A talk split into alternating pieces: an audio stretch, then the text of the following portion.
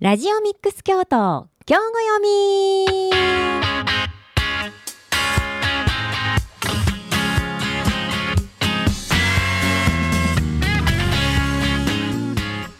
この時間は京都市北区宇上京区の FM870 ラジオミックス京都から京都の人も楽しめる今知っておきたい京都の旅や魅力的なスポットをご紹介する番組です。この番組はラジオミックス京都京都三条ラジオカフェ FM 舞鶴。以上のコミュニティラジオアライアンス京都の3局ネットワークで放送しています。週末には各放送局でリピート放送もしています。ラジオミックス京都今日ご読み。お相手はあなたにハッピーボイスをお届けします。佐賀ねっちこと佐賀根幸子です。今回もどうぞよろしくお願いいたします。さあ2月の半ばも過ぎえそろそろね暖かい日もちょこちょこあってなんか春めいてきましたよね。なんかこうあの寒いこうキリッとしたあの気温それもなんか素敵なんですけどやっぱり春ってなんだか嬉しいですよね。そんなワクワクした気分でどこに出かけようかなという参考になればなと思います。今日も京都の素敵な場所をご紹介しますのでお楽しみに聞いてください。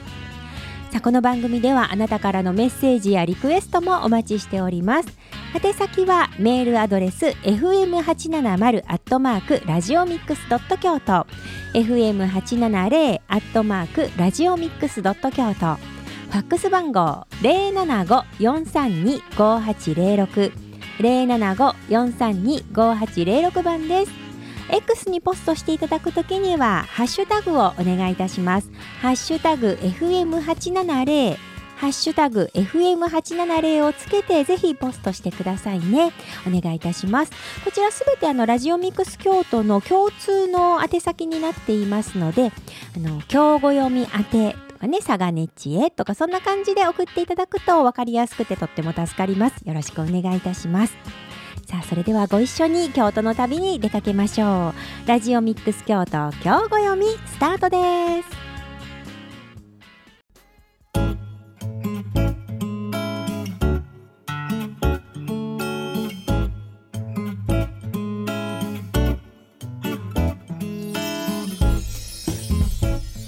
ラジオミックス京都今日ご読み佐賀ねっちこと佐賀根幸子がお送りしておりますさあ今日来ていただいたのは旅リポーターのこちらの方ですはい、旅リポーターをしております。ふっここと藤島ひじりです。よろしくお願いします。お子さん今日もよろしくお願いいたします。はいはい、えー、私いあのー旅リポートとしてはよく全国の神社仏閣、ま、もしくは自然豊かな場所っていうことでうんに歩いてますよと、そお伝えしてるんですが、うねはい、はいちょっと1月に引き続きなんですが今回また神社に行ってまいりまあした。ー神社ね、あの京都には素敵な神社さんたくさんありますからね。そうですね。本当にキリがないほどとうん本当に多い行ききれな い。いっぱいありますが、今回は下京区にあります。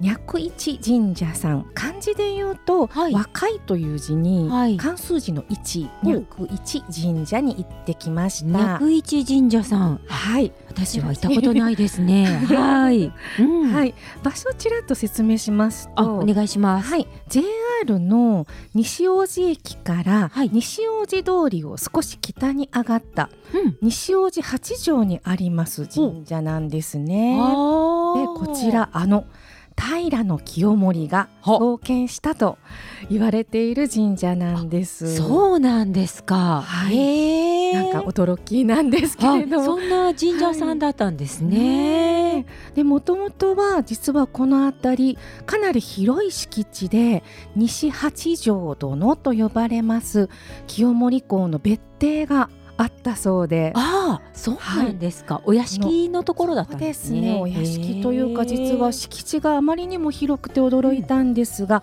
梅小路公園までえ？及ぶということでかなり大きいそうなんです。うんで実際に梅小路公園の中にねあの清盛港のその西八条邸跡という看板も存在しているそうです。そうなんですね。はい今度行った時にちょっと探してみよう。私もちょっと今度チェックしてみようかなと思うんですがそのはい。敷地の中に神社が建てられたということで、うん御祭神ははい薬一王子、えー先ほどの若いという字に一という。はい。そ。れから王子様の王子ですね、はいはい。薬一王子っていうのが御祭神様なんですけれども、うん。こちらは熊野の五分霊。えっとちょっとえっとどういったんでしょうね。分け御霊はあ、はあは聞かれたことあるかと思うんですあ、が、はい。神様の魂を分けた五分霊のことを、えっと、熊野の五分霊に関しては脈王子というそうなんですね。そうなんですか。はい、それが和歌王子と書いて脈王子と書いてその第一王子がはい。脈一王子様だそうです。ほはい、またウィキペディアによれば脈一王子は神仏集合の神とも言われているそうです。へえ。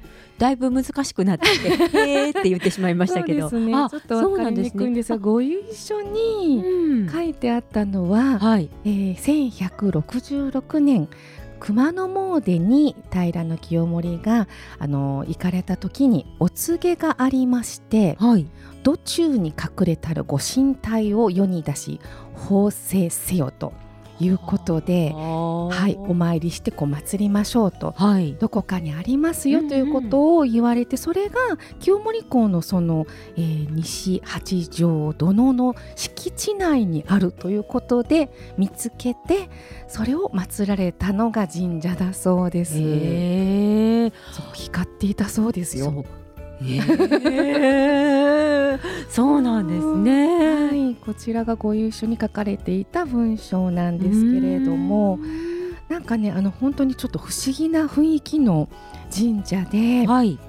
えっと、こちらの神社を作った翌年に、はいえっと、平清盛は太政大臣に任命されたということでああの開運出世の神様あとして親しまれてきたようです。へえ。なんかすごく縁起がいい感じしますよ元気がいいね感。じがしますね。で私が見つけたきっかけとなるのが実はまた水のはいはい。ね、だってふっこさんだから、はい、やっぱりあの木とか水とかつっはい中に、あはい。何でしたっけ？岩？とか？岩とはい。かそうですね、なんです。あの本当にこの開運出世の水とも言われているそうなんですけれどもあ薬石神社のし、えっと神具水という言い方をするそうで神様に備える水あ神具はいはいはい。水と言われているそうで、これもやはりあのすごく非常にまろやかな地下水をね汲み上げている状態になってますので。はい。とてもまろやかでコーヒーのために取りに来られる方がいらっしゃったり料理に使っても味がねとてもまろやかになるよということでとても人気のあるお水だ。そうなんですね。いや名水ねいろいろありますけれども、ねあ知らなかったです。ねあの国に見に来て大丈夫ですよっていうことなので、ぜひ私もあのいただきましたがやはりすごく美味しかったので。そうなんですね。はい、いやー。これぞ水という感じですね。へー水道水とは全然違いますので、ぜひこの水を目当てにも行かれるといいんじゃないかなと。下京区はい。あたりの方は皆さんねよくご存知なのかな。んな思いますけどね。はいそうなんですね。はいちょっとじゃああの北区上京区の方もぜひねお出かけいただいて、もちろん上京区にも北区にもいいおいいお水いっぱいありますけど味比べを、それも楽しそね、気持ちいいお水でした。う。はい。そしてやはりあの木ですね。あの木のことも紹介します。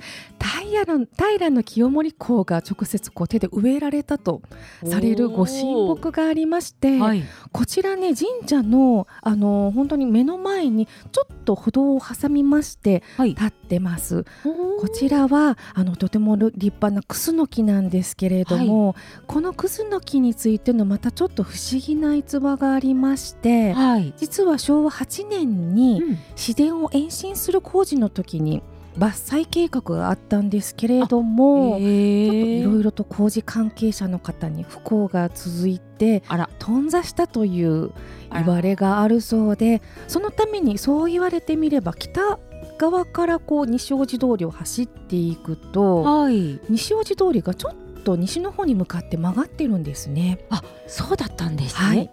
ええ不思議と綺麗な気にしたことなかった。葉というそうなんですかはいらしいですそしてそれがもしかして座敷わらしの仕業ではないかという噂があって今でもこのクスノキを撮影するとすり込むことがあるよという可愛い噂があるんですね。そうなんですか？はいクスノキのお写真を撮ったら、ちょっと私の写真には見つけられなかったんですけれども ただあのこの座敷わらしの噂から今座敷わらしの形をしたはい。絵馬が置いてあってあら、こうお顔のないこけしさんのような感じの絵馬なんですね。はいはい。でその中にこう目とか鼻口をええ自由に描き込んでもいいよという絵馬になってるので、ええ可愛らしい。ね、いろんな顔の絵馬が飾ってあって可愛かったです。へえ。こちらもぜひ見に行ってちょっと描いてみていただけたらと思います。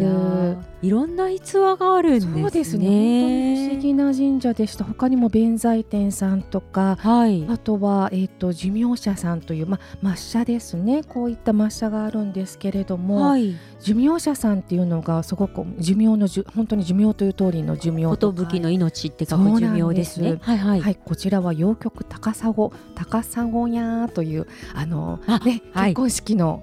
一番よくみんなが知っている。は高砂屋の部分しかほとんど、ね、聞いたことあのこの裏船に帆を上げてというはいはい。曲んですが、ええこの洋曲の、えっと、譲渡乳母というこのご祭神が祀られてまして、そしてやはり譲渡乳母っていうのはこのあの結婚祝いに贈られたりする一刀彫りなんかでも私も拝見したことがあるんですがはい。こちらがご祭神ということで良縁とか夫婦円満子孫繁栄延命長寿の祈願として祀られているんですね。まあお名前も重要です、ですしね。そうなんですね。こちらのお祭りが、まあ、ちょっと近いところで5月21日にあるということで、はい。よもぎ祭りというのもちょっとご案内したいんですが。よもぎ祭り。はい、はいちょっと桃とか梅をあの 飛び越えてよもぎの話にしちゃっていますけれども、はいこちらがよもぎ祭りということでなぜよもぎかというところをお尋ねしたらはい。清盛公が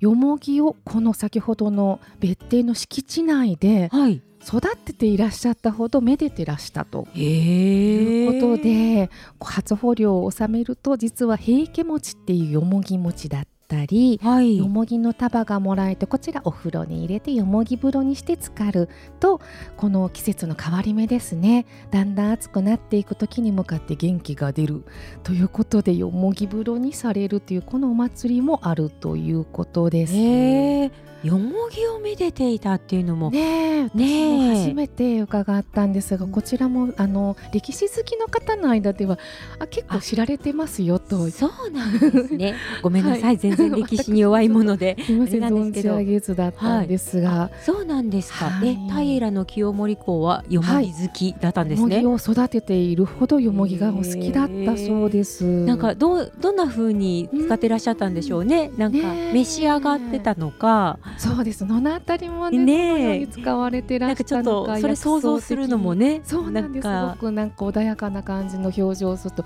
想像して、なんかこう、はい平の清盛公だとちょっとなんか、ねはい怖い逸話が結構あったりとかしどうしてもね武ますけど。将の時代っていうのがちょっと私たち想像しかねるものがねありますけれども。なんかねよもぎ育ててらっしゃったっていうなんかこうほのぼのしている感じもしますよね。感じの表情をちょっと想像しつつ、うんあの銅像を見上げる銅像じゃないで石像を見上げてきたんですけえー、れども、あ石像もあるんですはい、ね。入り口入ってすぐのところに石像もありますので、ちょっとお水をかけてあげながらよもぎを想像したという感じです。えー。はい。そう。いろんな神社さんがありますけどすごいなんはい。か特徴的な神社さんですね。特徴的でしたね。はい、ただあの神社の例祭自体は11月10日ということであこちらもねあのおひたきの時期にやっぱりおひたきのお祭りをされるそうなので、はい、こちらがメインですとおっしゃっていました。そうなんですはい、ね。ただ近いところではこのよもぎあよもぎ祭りよもぎ祭りかなという感じです。はい。はい、こちらすごくいろんな楽しみ方ができそうなのでうん立ち寄ってみてはいかがでしょうか。なんか素敵ですね。はいはい。とってもわかりやすくあの西大路八条の近くということで、はいすぐ見つけられるかと思いますじ。ゃあ西大路通りはいをずっと、はいはい行っていただくとわかると思いますので、ぜひちょっと私も一度ねあのうん訪れてみたいなと思いました。ははい、い、いやなんか素敵な神社のご紹介ありがとうござあいました。りがとうございました。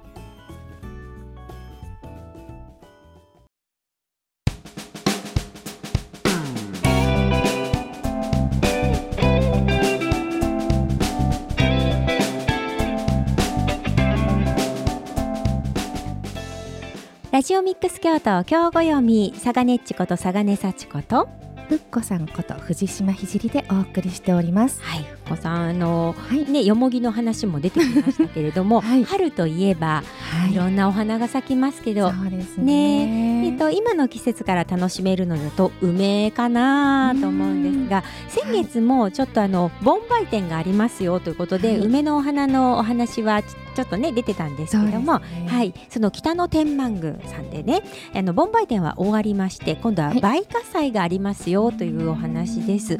と2月の25日が、えー梅花祭になっていまして、はい、えーこちらがですねあの2月20あ2月25日が御祭神の菅原道真公の正月命日だということと、まあ、その道真公が大変梅の花をこよなく愛していましたということで梅花祭というのが行われるということなんですね。あのこう役を払う祭典が行われるということです。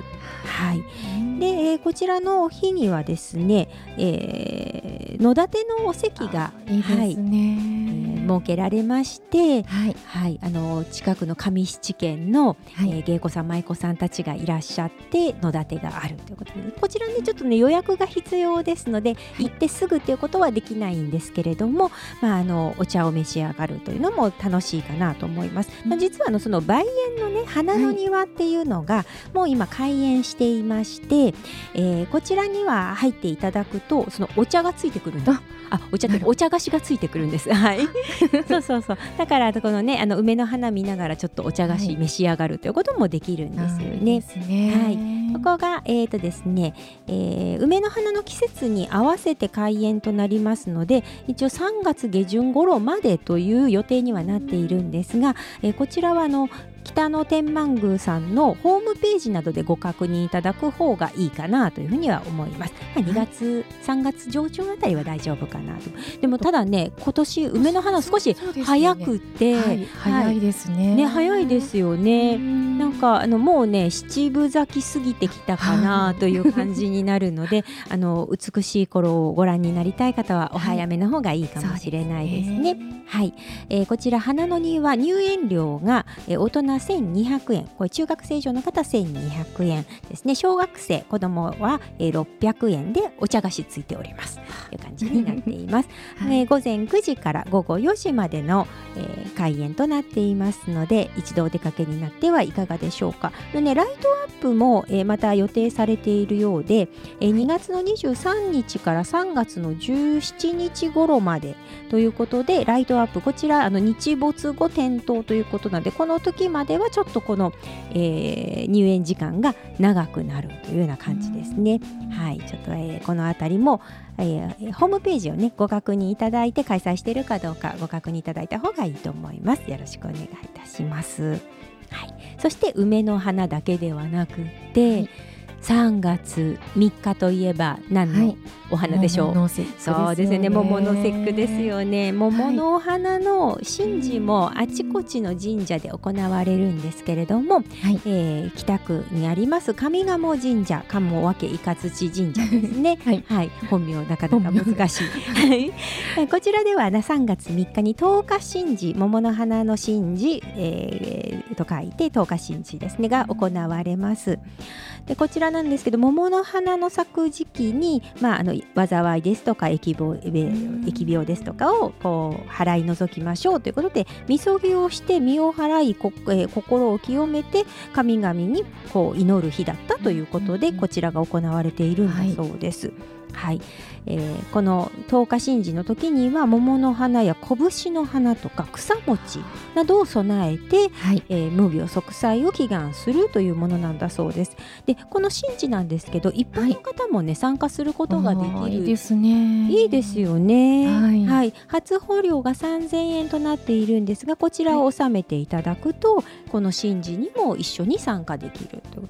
なんかすごいはなんか汚れがはや払われそうな気がしますね。ねでこの祭典が終わった後なんですけども境内に奈良の小川っていう小さな川が流れて、はいとってもねい。いあの気持ちのいい川なんで小川が流れているんですが、ここでひな流しが行われます。でこちらもあの一般の方もちろん参加することができて私参加したことはあるんですはい。けど 楽しいんですよ。楽しいんですよねっていう言い方もなんなんですけど。こうあのね、えーそう私が参加した時にはお雛様がこうう桃の花に乗っかっているような、はい、なんかちょっとお人形のようなはいなっていてね、あのひな流しなのでねあの、はい。こう流していくんですけど紙のお人形を流したんですけれど流れていく様もねなんかこううん。汚れを一緒に流していってくれるなっていうのがこう実感できてとってもいい体験をしましたがこちら、えー体験することができます。こちらは初保料が500円となっていまして今年はどうかな？昨年は桃の花いただけたんですよね。ただあの数に限りがございますなので、はい、あの早めに行かないとという感じはあるんですけれど、はい、その桃の花がねしばらくこうつぼみがどんどん開いていく様を見ているとあですね。本当にねあの春が来たなっていうのも実感できますし、はい。はい、大変素敵な、えー神事だと思いますのでで今年は3月3日は日曜日になりますのでね、はい。はい、ぜひあの一度体験されたらいかがかなというふうに思います。10日神事は午前10時からとなっており,、おります。はい、えーこちらですね、えー上賀茂神社行きのえー市バスに乗っていただくのが一番わかりやすいかなと思います。市バスですと46系統、4系統ですね。上賀茂神社前へ下車されたらすぐになっています。はいはい、こちらもねあのホームページなどでご確認いただけるとえ確実かなと思いますのでぜひご覧になってください。はい、いいですねいいですね。はい梅の花と桃の花。桃の花とはい、ねね。香りとかも楽しめそうですそうですよね。はい、ぜひあの、はいお花を楽しんでいただきながら、あのこう汚れをね払うというのも、えしていただけるといいかなと思います。はいはい。十日神事そして梅花祭ご紹介いたしました。